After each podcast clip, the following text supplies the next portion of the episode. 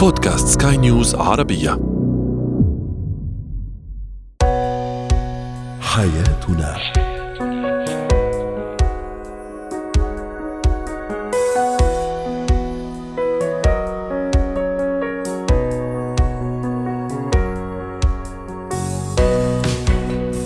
مستمعينا الكرام أهلا بكم معنا إلى حياتكم فضاؤكم اليومي الذي يعنى بشؤون الأسرة وباقي الشؤون الحياتية الأخرى والذي يمكنكم الاستماع اليه عبر منصة سكاي نيوز dot com slash podcast وباقي منصات سكاي نيوز عربيه الأخرى. شاركونا عبر رقم الواتساب 00971 561 88 622 معي أنا ابتسام العكريمي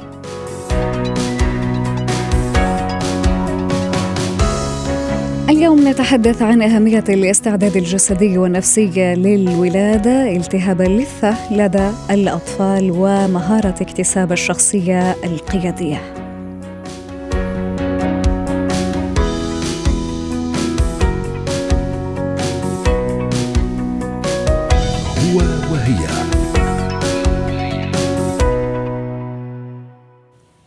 عندما نتحدث عن الاستعداد النفسي والجسدي للولادة فإن أول الأشياء التي تتبادر إلى الذهن هي الرعاية الصحية التي تسبق الولادة وتجهيز غرفة المولود، كلاهما مهم ففي حين أن الأولى تعد يعني مهمة صعبة ومهمة غاية في الأهمية لحدوث الولادة دون أي مضاعفات صحية فإن الصحة النفسية أيضا قد تكون عامل مساعد لثبات المرأة الحامل على الصعيد النفسي. رحبوا معي بضيفتنا العزيزة الاستشارية النفسية والأسرية دكتورة ريما بجاني. يسعد أوقاتك يا دكتورة.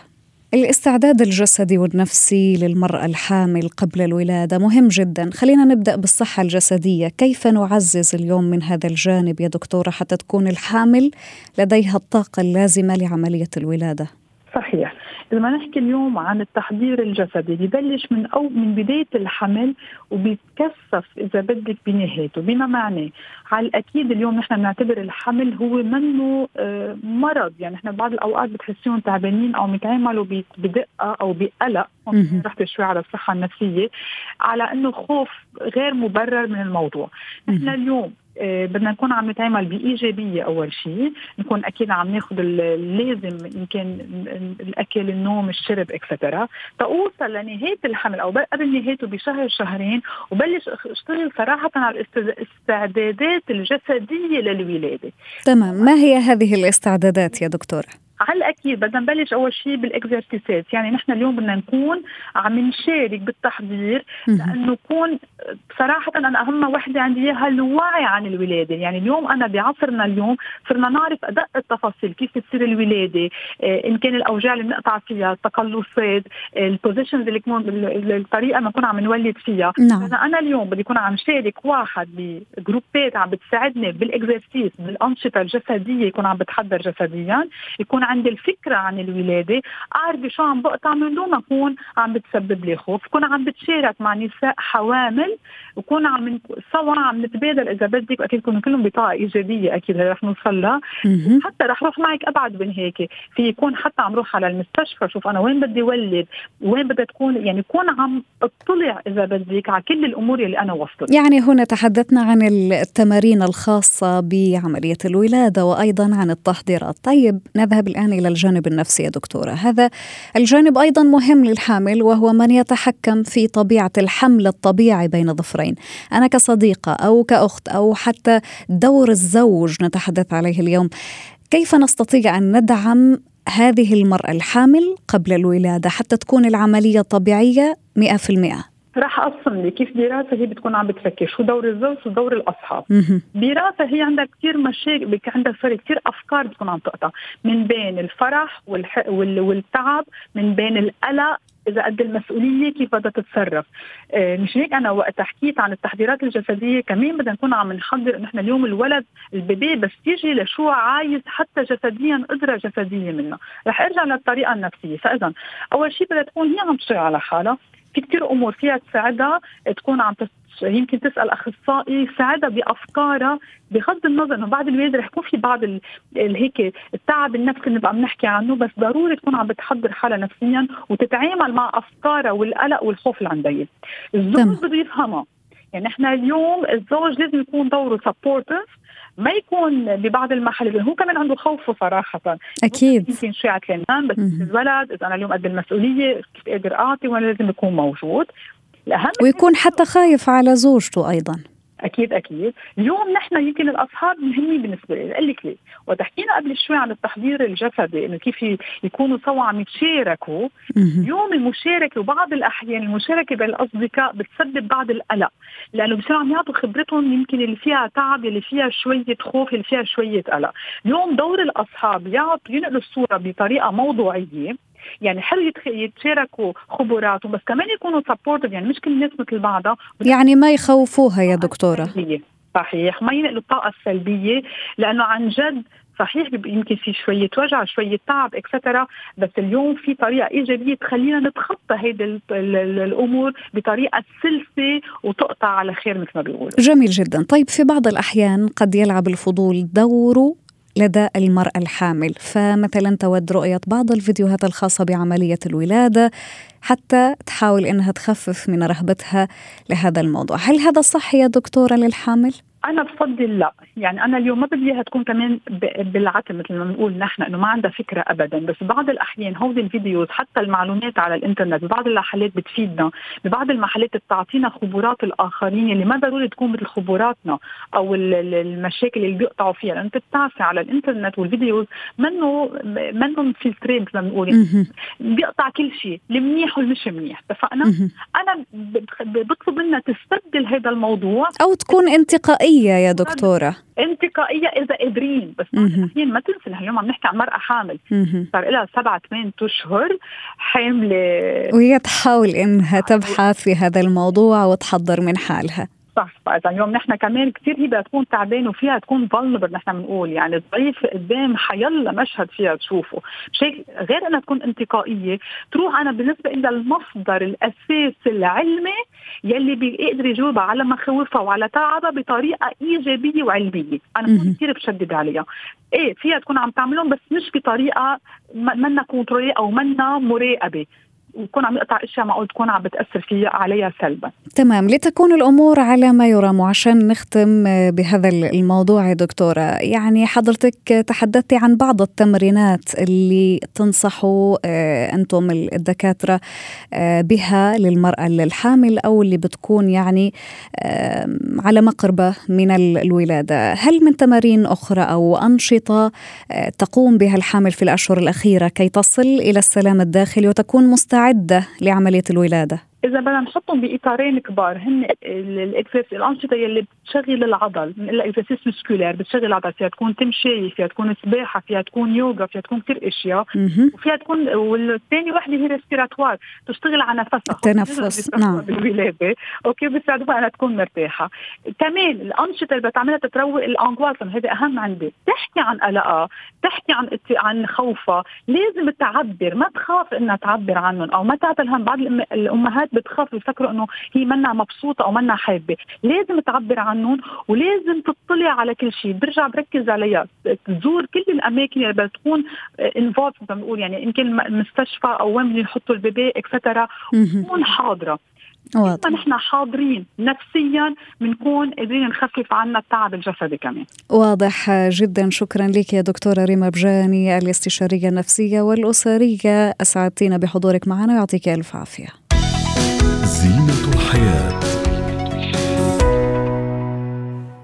قد يصاب الأطفال بمختلف الأعمار بأمراض عديدة لذلك يجب الاهتمام بصحة الطفل منذ البداية. من الأمراض الشائعة التي قد تصيب الأطفال هو مرض التهاب اللثة الذي يتسبب بألم كبير بالنسبة للأطفال. معنا الآن ضيفتنا الدكتورة سوسن علي أخصائية طب الأسنان. أهلا وسهلا بك يا دكتورة.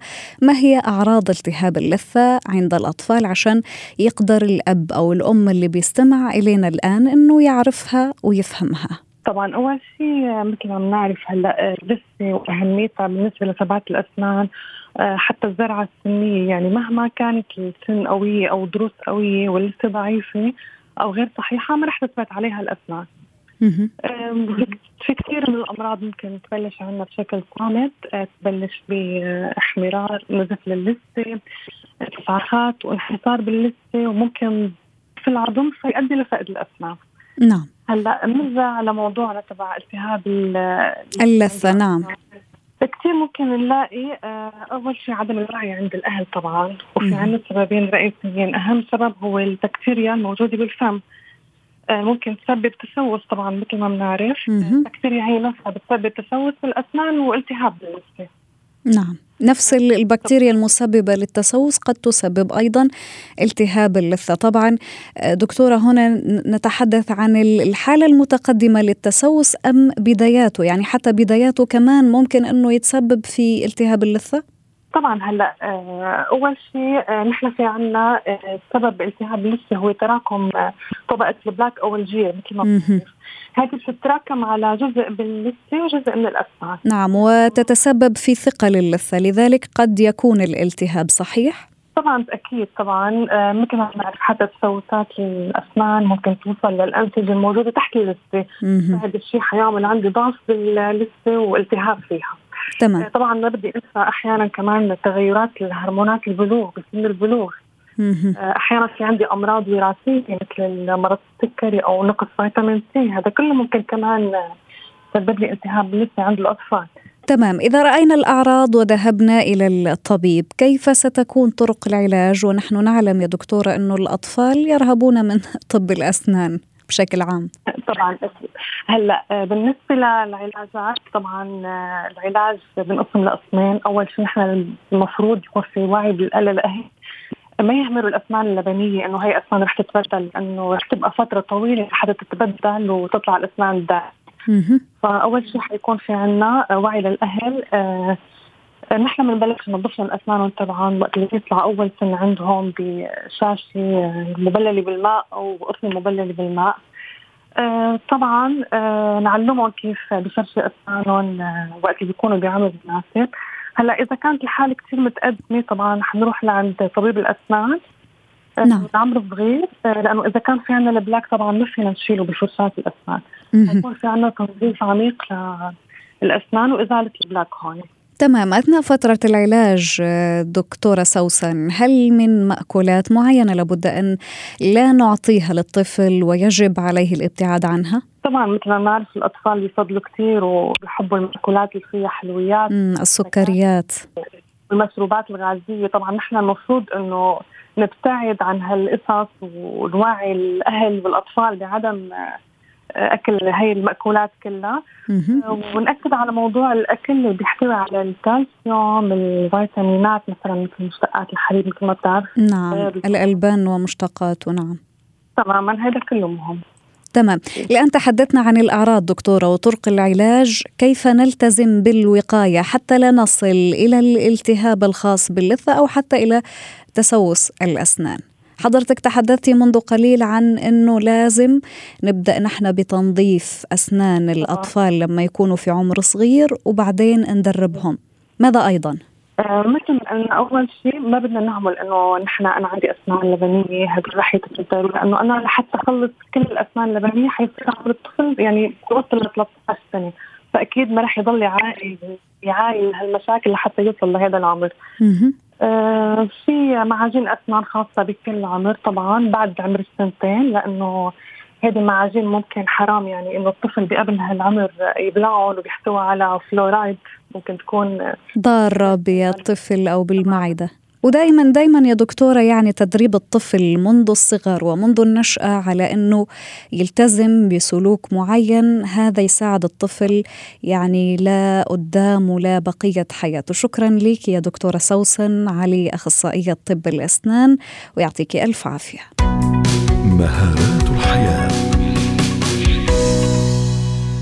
شخصية الفرد تعد نتاج لتفاعل مجموعة من المجالات الذاتية التي تكون موجهة نحو أهداف معينة. تصدر عن هذه الشخصية أثار على الفرد على المحيط الذي توجد به. من أجمل الشخصيات ومن أعظمها تلك التي يطلق عليها الشخصية القيادية التي تتمتع بملكة نادرة. طرحنا سؤالنا التفاعلي مستمعينا الكرام. ماذا تعني لك الشخصية القيادية وهل حاولت اكتسابها؟ رحبوا معي بضيفتنا العزيزة مدربة مهارات الحياة أستاذة لانا قاعاتي سعد أوقاتك يا أستاذة لانا. هذا هو سؤالنا التفاعلي وتعليقات كثيرة وصلتنا على منصات سكاي نيوز عربية. تعليق يقول مو سهل إنك تكتسبها ومحتاج لوقت طويل. تعليق آخر يقول أنا تعني لي الهدوء لأنها شخصية متزنة. وتعليق يقول الشخصية القيادية بتخلي اللي حواليها ناجح ودائما يعني ماشيين على طريق النجاح. أهلا وسهلا بك يا أستاذة لانا معنا من جديد من تكون الشخصية القيادية عشان نعرف إذا كانت هذه الصفات متوفرة فينا ولا لا. شخصية إيجابية جدا على قدر عالي من الشجاعة. في عندهم ثقة بالنفس عالية جدا متحدث ما عندهم خجل يعني قادرين على إنه يظهروا ويوصلوا وجهات نظرهم بشكل واضح. عندهم مهارات التواصل عالية جدا وهن معلمين شاطرين. متحدث وأيضا مستمع جيد استاذه لانا صحيح؟ أكيد. عنده مهارات التواصل كلياتها بتكون جيدة يعني الاستماع وطبعا مهارات التأثير مهارات الإقناع آه، في عندنا مهارات حل المشاكل. كل هي المهارات اللي بتتعلق بالتواصل أو بإدارة المجموعات، إدارة المشاكل، كلها بيكونوا جدا متطورين فيها. تمام، الآن ما هي الطرق التي تجعلني أكتسب هذه الشخصية القيادية وهل أصلا هي بإمكان آه، أي شخص إنه يكتسبها يا أستاذة لانا؟ اي شخص يعني هون دائما في دراسات وهون ال ال يعني الحوار المشكوك ما بين هل آه، هل هي تكون آه، يعني أحيانا في بعض الأوقات اعذريني على المقاطعة أستاذة لانا في البعض من الناس يقول لك إنه هذه الشخصية تولد مع الشخص. وفي البعض الآخر في دراسات أخرى بتقول أنه هذه الشخصية بإمكان أي شخص أنه يكتسبها. فأي واحد منهم الصحيح؟ الاثنين صح. الاثنين صح وبيعتمد كثير على البيئة بتعتمد على التربية من الأساس لأنه هي لها كثير تأثيرات كبيرة علينا لما نصير آه، بالمجالات المتطورة. وكمان بيعتمد على المحيط الحالي والحالات النفسية اللي الشخص عم بمر آه، فيها. فما فينا نقول هيك صح وهيك صح الاثنين صحيحين. وعبارة عن يعني خلينا نقول خليط لأنه في ناس بتكون عندها خلينا نقول مولودة بمهارات الشجاعة والأطفال أغلبهم بيكون عندهم هي الشجاعة والقدرة وما في شيء بيخافوا بس التربية بتخليهم يغيروا وبتكبت من بعض من مهاراتهم الجيدة. وبالمقابل في ناس تولد ما عندها آه، بيكونوا مثلا يعني بيكونوا خجولين. لكن أولياء الأمور بيربون بطريقة إنه يخلون أكثر اعتماديين على نفسهم بحطوهم بمجالات كيف يطلعوا من دائرة الخجل يكونوا شجاع يعني يوصلوا لهي المراحل. فأكيد هذا الإنسان لما يكبر وتعلم إنه هو دائما بيحسن يواجه حيحسن يكون عنده فكرة إنه لا أنا فيني اطور من ذاتي واكتسب هاي المهارة. ما في إجابة صحيحة بنرجع بنقول آه، حسب كل إنسان وقدراته وقناعاته. فأهم نقطة أول شيء يكون في عنا وعي ذاتي. وعي ذاتي يعني بنعرف شو قيمة ذاتنا بنعرف نحن شو مهاراتنا شو قدراتنا وين لازم أنا أحسن. لأنه القائد الجيد أو هي الشخصية بيحتوي عنده يعني مجموعة كبيرة من المهارات. عنده مهارة تنظيم الوقت عنده آه، مهارة الالتزام مهارة التخطيط التوازن مهارة تفويض تفويض المهام آه، التعليم والتدريب. فبدنا نشوف أنا شو بينقصني وين لازم أتطور وحاول أتدرب وطور هالموضوع. يعني الشخصية القيادية يا أستاذة لنا هي مجموعة من المهارات ليست مهارة واحدة. مجموعة. تمام إذا كانت الشخصيات اللي موجودة في محيطك تمنعك أنك تتصرف بقيادية وأنت تمتلك هذه الشخصية الشخصية القيادية. هنا ماذا تفعل؟ آه، في مثل بيقول اعتزل ما يؤذيك. طبعا ناحية فكاهية. إذا أنت عندك هي الشخصيه وهي القدرات وبتشوف عندك الرؤية أنك لازم تكون بمكان آخر وهل فيك تغير المكان؟ فالأفضل أنك تغيره. إذا أنت موجود بمكان وما عندك القدرة فبيحاول الواحد يشوف وين فيني آه، استثمر هي المواصفات اللي عندي. آه، كيف يعني عادة بدك تقولي هالشيء بالمجال العملي يمكن ما في مجال متاح لموظف معين على إنه يطبق مهاراته القيادية. ممكن يتواصل مع الموارد البشرية أو مع المدير ويشوف طريقة كيف آه، يغير النشاط اللي عم يعمله يعطوه بروجكت جديدة إنه تضيف ويحسن يطبق هي المهارات.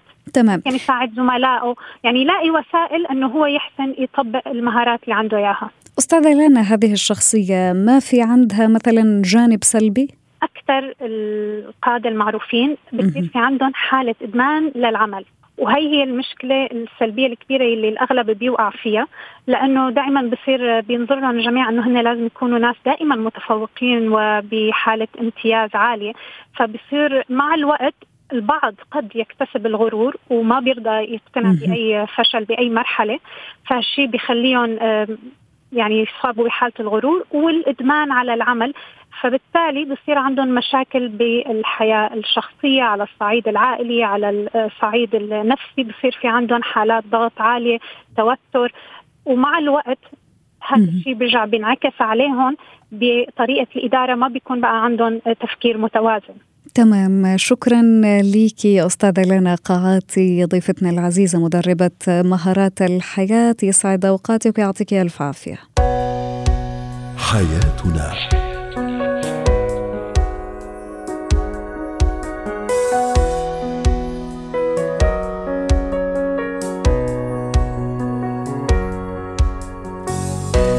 وصلنا معكم مستمعينا الكرام إلى ختام برنامج حياتنا إلى اللقاء وشكرا على طيب الإصغاء.